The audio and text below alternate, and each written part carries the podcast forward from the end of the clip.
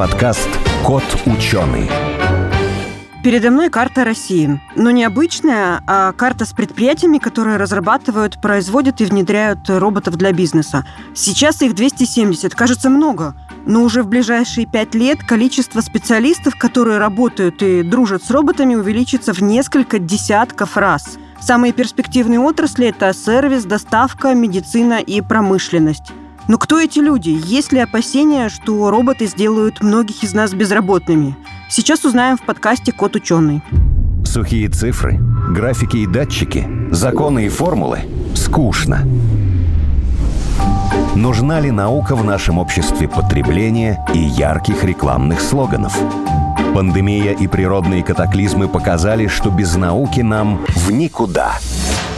Это подкаст «Кот ученый», где мы попытаемся понять, что происходит в окружающем мире и постичь суть явлений – Сегодня в нашей студии Алиса Конюховская, председатель правления Национальной ассоциации участников рынка робототехники, основатель RobotJobs. И я, Елена Глещинская, обозреватель радио «Спутник». Ну и так как мы собрались две девушки, мы, естественно, поговорим о чем? Мы поговорим о роботах. Да. да. Добрый Самое... день. Добрый день. Когда мы говорим о роботах, есть такая цифра, что во всем мире на заводах работают 3 миллиона промышленных роботов. То есть такое впечатление, что они просто везде. Но на самом деле, вот я вот каждый день никогда не сталкиваюсь с роботами. Или, может быть, я я сталкивалась, но не так я себе их представляю. Да, вопрос здесь двойной. С одной стороны, что мы представляем, когда мы думаем о роботах, и что это сейчас уже такое. И часто наши ожидания, которые сформированы литературой, кино, СМИ, они отличаются от того, что есть на самом деле. И, с одной стороны, это плюс, потому что есть большой интерес к этой области, подогретой. С другой стороны, это иногда создает завышенные ожидания,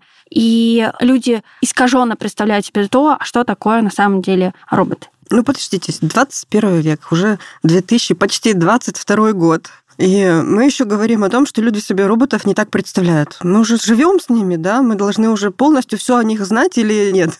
Ну, интересная вещь, например, такая, что в России иногда кассовые сборы фильмов о роботах больше, чем реальные продажи денежные роботов физических. Ну, то есть там, когда выходил фильм... Ну, может, они просто не нужны, роботы? Они нужны, они нужны, нужны но просто зачастую люди не знают, как они могут быть применимы. И роботы стоят денег, и когда они должны внедряться на заводах, человек который принимает решение, должен думать не о роботе-терминаторе, а о роботе как манипуляторе, который какой-нибудь станок, ЧПУ может выполнять ту задачку, которая нужна именно на этом производственном предприятии. Это может быть сварка, это может быть окрашивание, это может быть манипулирование или упаковка. И в применении реальном робототехники всегда должна быть экономическая выгода, иначе просто это никто не будет покупать. И когда мы говорим о кино или о, о литературе, то они создают представление о роботах как о чем-то человекоподобном, в том, что да. должно вызывать какие-то эмоции у людей, но в то же время это функция, это устройство, которое выполняет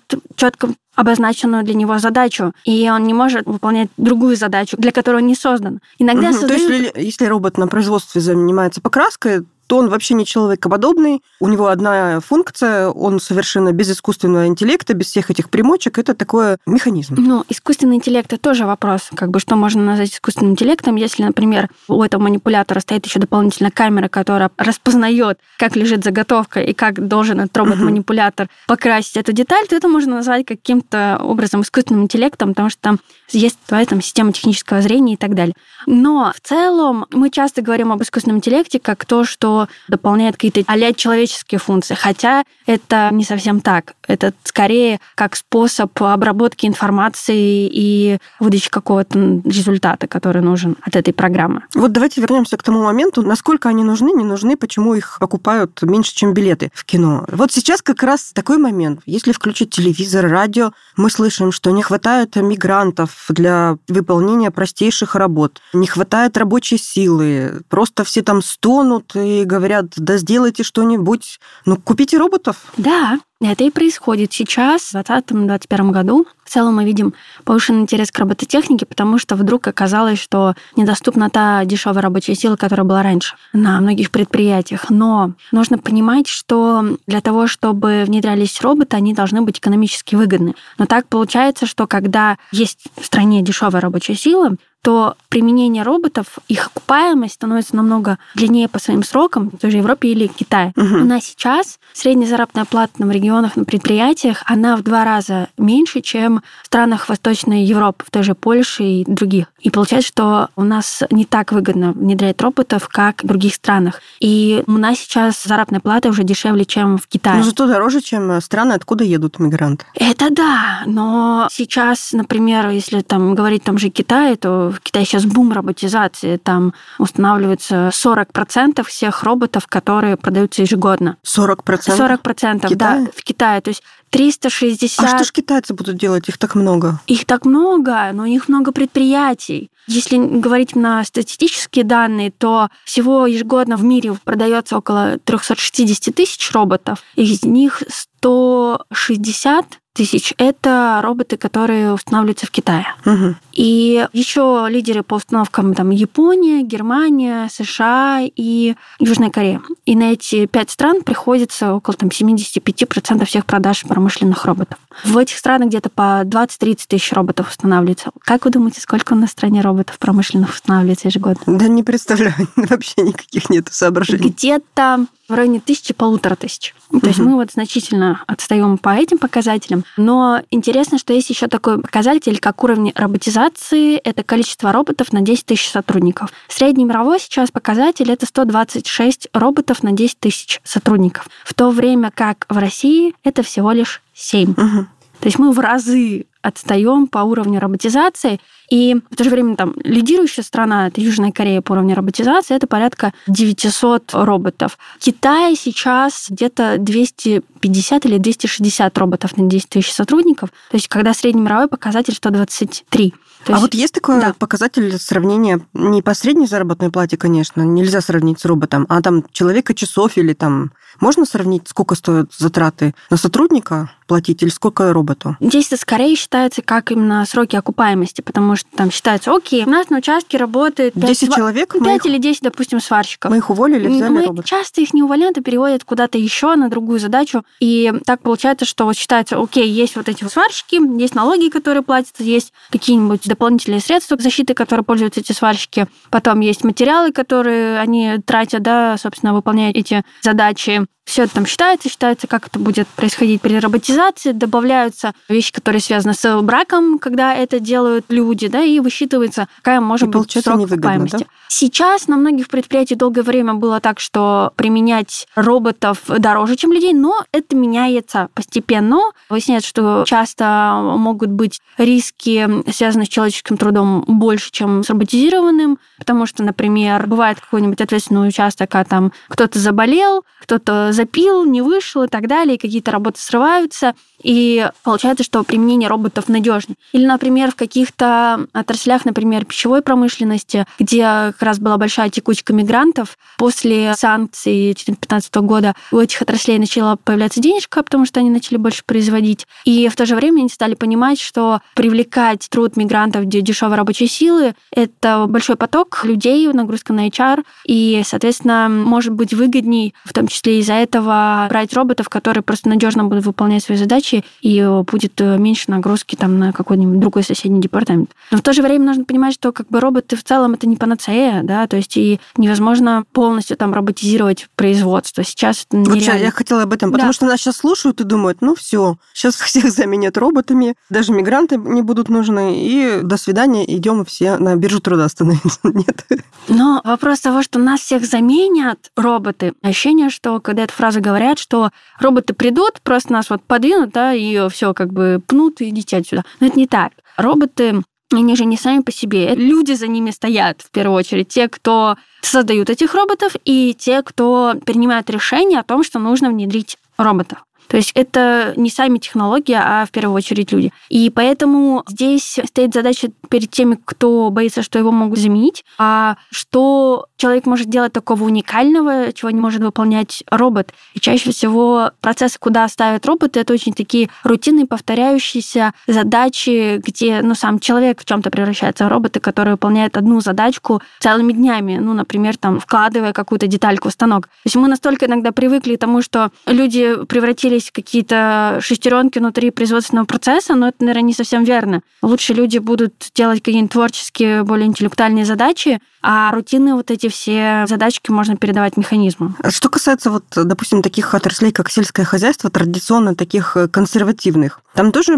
роботы внедряют? Там сейчас очень интересный процесс, потому что, с одной стороны, там есть возможности роботизации беспилотной техники, создания угу. беспилотной техники, когда на обычные тракторы там, или там комбайны какие-то навешиваются дополнительно сенсоры, камеры, и эта интеллектуальная система может помогать водителю держать траекторию, потому что если едет трактор, и тракторист начнет отклоняться на пару сантиметров сейчас, то через 5 километров это будет совершенно уже другая траектория. И как бы есть эти интеллектуальные системы, которые помогают. И сейчас они улучшаются так, что уже проходит тестирование того, как эти технологии едут сами без помощи человека. И эти разработки есть у нас, разные компании этим занимаются, и большой интерес в применении этих технологий. Помимо этого, в сельском хозяйстве роботы могут использоваться для того, чтобы делать исследования там, состояния полей, когда дрон облетает и понимает, а где урожай уже зрелый, или, например, а где начинается какое-то заболевание угу. у культуры, и, соответственно, нужно как-то производить действия, чтобы как-то избежать, чтобы урожай не испортился испортился. Помимо этого, в животноводстве есть роботы, которые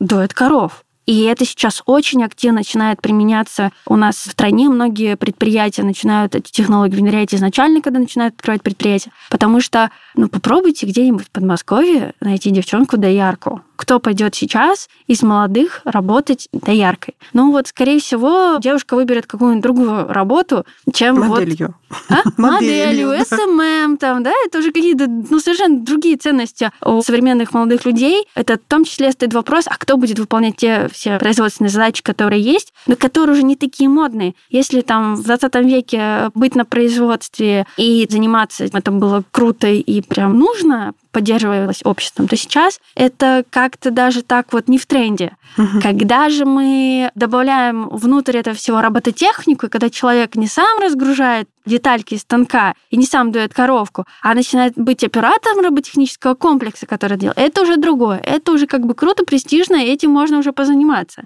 И это дает какие-то перспективы. Поэтому здесь... Но для этого учиться надо больше. В современном мире по-другому нельзя. От этого уже никуда не денемся, а всю жизнь учиться. Это теперь наша жизнь. Возьмем ту же девочку, которая решила стать не дояркой, а оператором там, машинного доения. Куда она пойдет учиться? Ой, слушайте, возможно, ну, мне кажется, много. это Но... не так просто. Давайте тогда смотреть на разные возраста, угу. что мы можем делать в этом в каждом возрасте. Сейчас тьма тьмущая всяких кружков по робототехнике. Ну, они больше развлекательные. Развлекательно, не развлекательно, а базу дают какую-то, просто представление ручками потрогали, а оно тоже как бы в целом вот такое оно существует, какие-то базовые навыки происходят. Есть разный курс, есть попроще, есть посложнее. Помимо этого проходят разные олимпиады, конкурсы, где можно принимать участие, там развивать, достигать каких-то там призовых мест, что потом зачитывается, когда детеныш идет дальше где-то уже учиться в университет и так далее. Соответственно, как бы здесь очень много всяких возможностей. Это первое. Второе. В университетах, конечно, тоже у нас есть разные вузы, которые учат робототехники. В Москве их много, и в регионах много. И интересно, что у нас и в регионах есть интересные роботехнические компании, которые работают. Это Перемагнитогорск, Рязань, и потом сами эти компании ищут где-нибудь себе вот людей в регионах. То есть это не только Москва и Санкт-Петербург, что нужно понимать. Можно учиться в университетах. Помимо этого, есть еще курсы различные у компаний, которые производят оборудование. Например, если какое-нибудь предприятие хочет начинать внедрять роботов, можно связаться с любым производителем оборудования. И, и они всего научат. Они научат, да. У них есть курсы у всех свои. Причем это даже не так, может быть, дорого и сложно, как может казаться, что там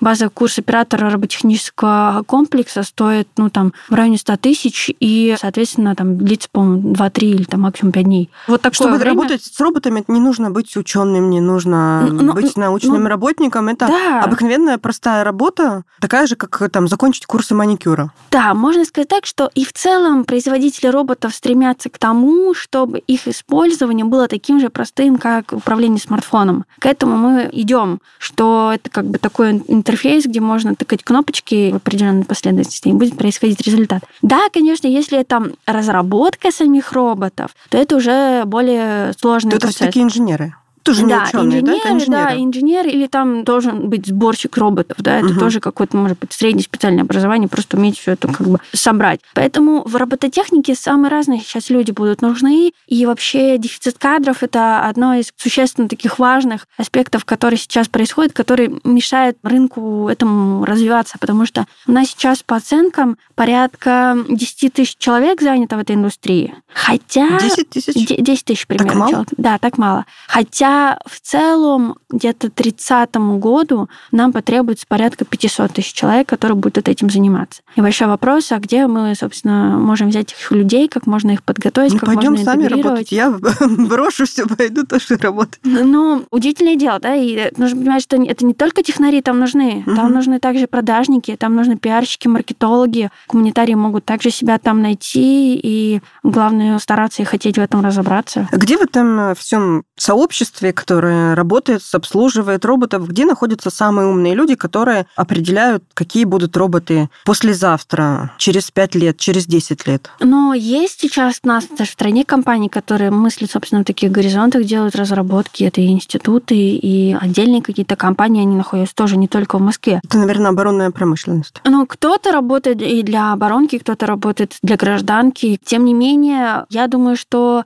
в целом, наверное, даже больше на будущее могут думать и в том числе компании из обычного гражданского сектора, потому что у них нет бюджета, который просто у них есть, они должны его зарабатывать, они должны его постоянно как-то доказывать, и в том числе реальными продажами и пользой, которая есть напрямую от заказчика, чтобы как бы заказы они продолжались, приходили, и технологии покупались. И им приходится, наверное, даже намного сложнее в том, чтобы какие-то новые рынки для себя создавать. Потому что просто в робототехнике есть два сегмента основных. Как бы есть промышленные роботы, манипуляторы, которые на заводах трудятся, и есть сегмент сервисной робототехники. И вот сервисная робототехника — это новый сегмент, если промробот вот около 50 лет уже в целом развиваются в мире, то сервисные роботы это порядка там 20 лет. И это там... что, это доставка, да? Это разный сегмент. Там есть B2B сегмент для бизнеса роботы, это могут быть и медицинские, сельскохозяйственные, логистики, доставка. Это все роботы, которые могут быть нужны для бизнеса. И есть B2C сегмент, это все, что для обычных людей, которые, собственно, для себя домой хотят взять Например? робот. Ну, робот-пылесосик какой-нибудь. Очень большая доля рынка сервисных персональных роботов. Давайте вот. к этим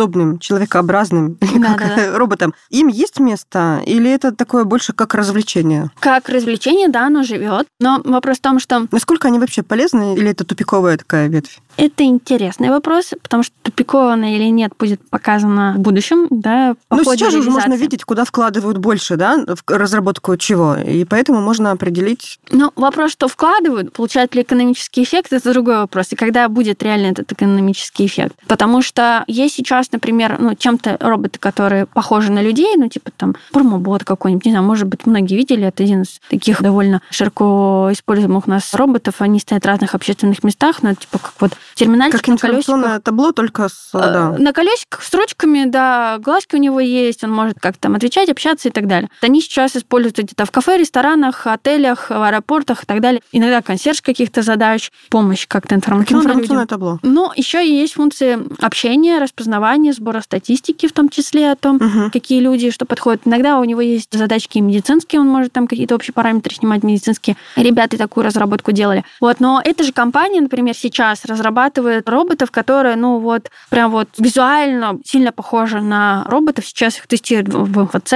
И получается, что эти роботы, это скорее вот тоже разработка исследовательская для того, чтобы понимать, а насколько это все может быть применимо, сколько людям комфортно с этим общаться, потому что во всех этих средах есть такая особенность, есть эффект так называемой зловещей долины, что чем больше робот нас- начинает быть знаю, похож да. на человека, то в какой-то момент это как бы хорошо, а потом становится так сильно похож, что для нас становится такая Пока не справились, да, с этой проблемой? Нет, потому что это ощущение такое, как будто вот, ну, зомби Подождите, подождите, какой-то. а вот среди этих э, Слишком игрушек похоже. для взрослых роботы, там же справились с этой зловещей долиной?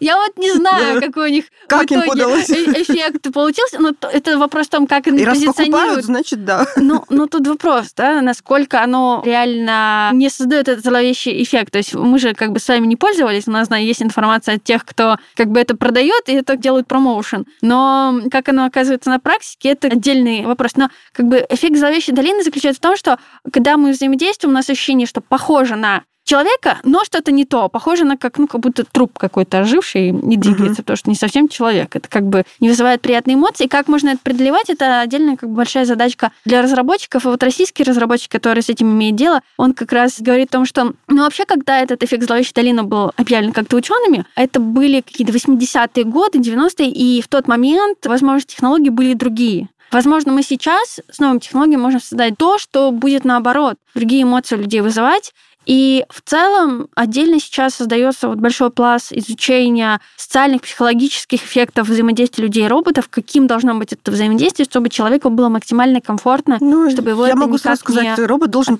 быть похож на котика. Тут точно уже никакого отторжения быть не может. Да, дизайн это прям очень-очень важная штука. Сейчас, кстати, есть один китайский производитель, который ходит на российский рынок и даже вот в некоторых ресторанах стал применять, внедрять этих роботов. Ну, вот в действительности там это робот, который ну, мобильная платформа, у него там несколько уровней, куда можно там подносы поставить. И голова у него чем-то похожа на котика, там милые глазки, милые ушки, можно эти ушки погладить, он типа помурлыкает. И как раз идет ставка на это, что а какие эмоции мы хотим, чтобы как разработчики, чтобы Черт, у, я у людей думала, были. я придумала, хотела продать кому-то совет, уже делают. Еще сейчас важно понимать, что в целом там интеллект возможности роботов лет на 5, да, а мы хотим от них там, чтобы они уже были совсем большие и взрослые, и как бы совсем Давайте справлялись. серьезный вопрос. Mm. Совсем недавно, пару лет назад, был этот робот Федя, который даже летал в космос, и тогда были вот в соцсетях такие очень жаркие споры, что это просто игрушка, и вообще оно никому ничего не нужно. Что с этим роботом Феди? Нужен он или не нужен? Для чего это все было? Вот мне кажется, что это просто какая-то... Это разработка технологий, которые могут быть применимы в разных других областях. Когда мы смотрим на Boston Dynamics, нам кажется, о, круто, прикольно.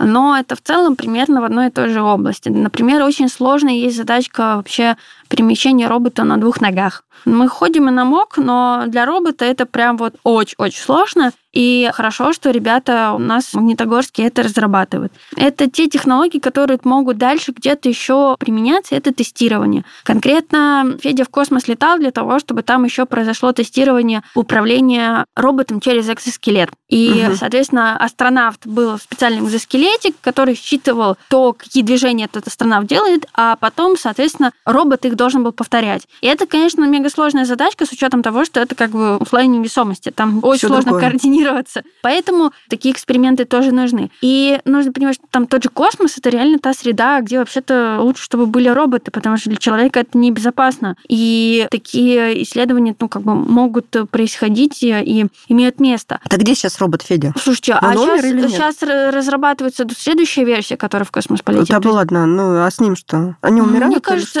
не то, что не умирают. Где-нибудь на складе, наверное, лежит, или его как-то там дорабатывают э, и так далее. То есть это вопрос в том, что можно спросить, а где роботы Boston Dynamics, да, они наверняка тоже не все время включены, угу. вот, а их там допиливают для того, чтобы сделать какую-то следующую модель, или, например, а, вот это вот все понятно, давайте делать следующее. То есть как бы, когда это касается разработки, то здесь есть свои особенности, но, тем не менее, наработанный какой-то задел технологический, который может использоваться в каких-то других Приносить областях. прибыль, скажем да, так. Приносить и... прибыль. Давайте у нас время заканчивается. Какой мы вывод сделаем? Что роботы нужны. Ну, роботы ну, понятно, нужны, что они нужны. Да, да, что это не то, Это уже сто лет назад доказали, что Но, они нужны. Нет, 50 лет 50. они уже как бы нужны, да, потому что с начала 70-х в промышленности начали более активно использоваться роботы. В целом, это технологии, которые нужны для улучшения качества жизни людей и бизнес-процессов. Это самое главное. Для этого вообще все создается, а не для того, чтобы, не дай бог, там как-нибудь ухудшать жизнь людей. Нет, это не так. Все это только для блага. Я об этом вообще не говорила. Я свой робот-пылесос не подозреваю ни в чем. Ни в чем негативном. Вот. Это первое, что важно. Второе важно, что это индустрия, которой нужны люди. Нужны люди для того, чтобы все это осуществлялось. И роботы — это будущее, которое создают люди. И поэтому мы в том числе работаем для того, чтобы людей в этой индустрии было больше, чтобы они не боялись этим заниматься, чтобы они находили для себя работу в этом сегменте. И он у нас активно развивался. Хорошо, спасибо большое. Напомню, в нашем эфире была Алиса Конюховская, основатель RobotJobs, председатель правления Национальной ассоциации участников рынка робототехники. Спасибо.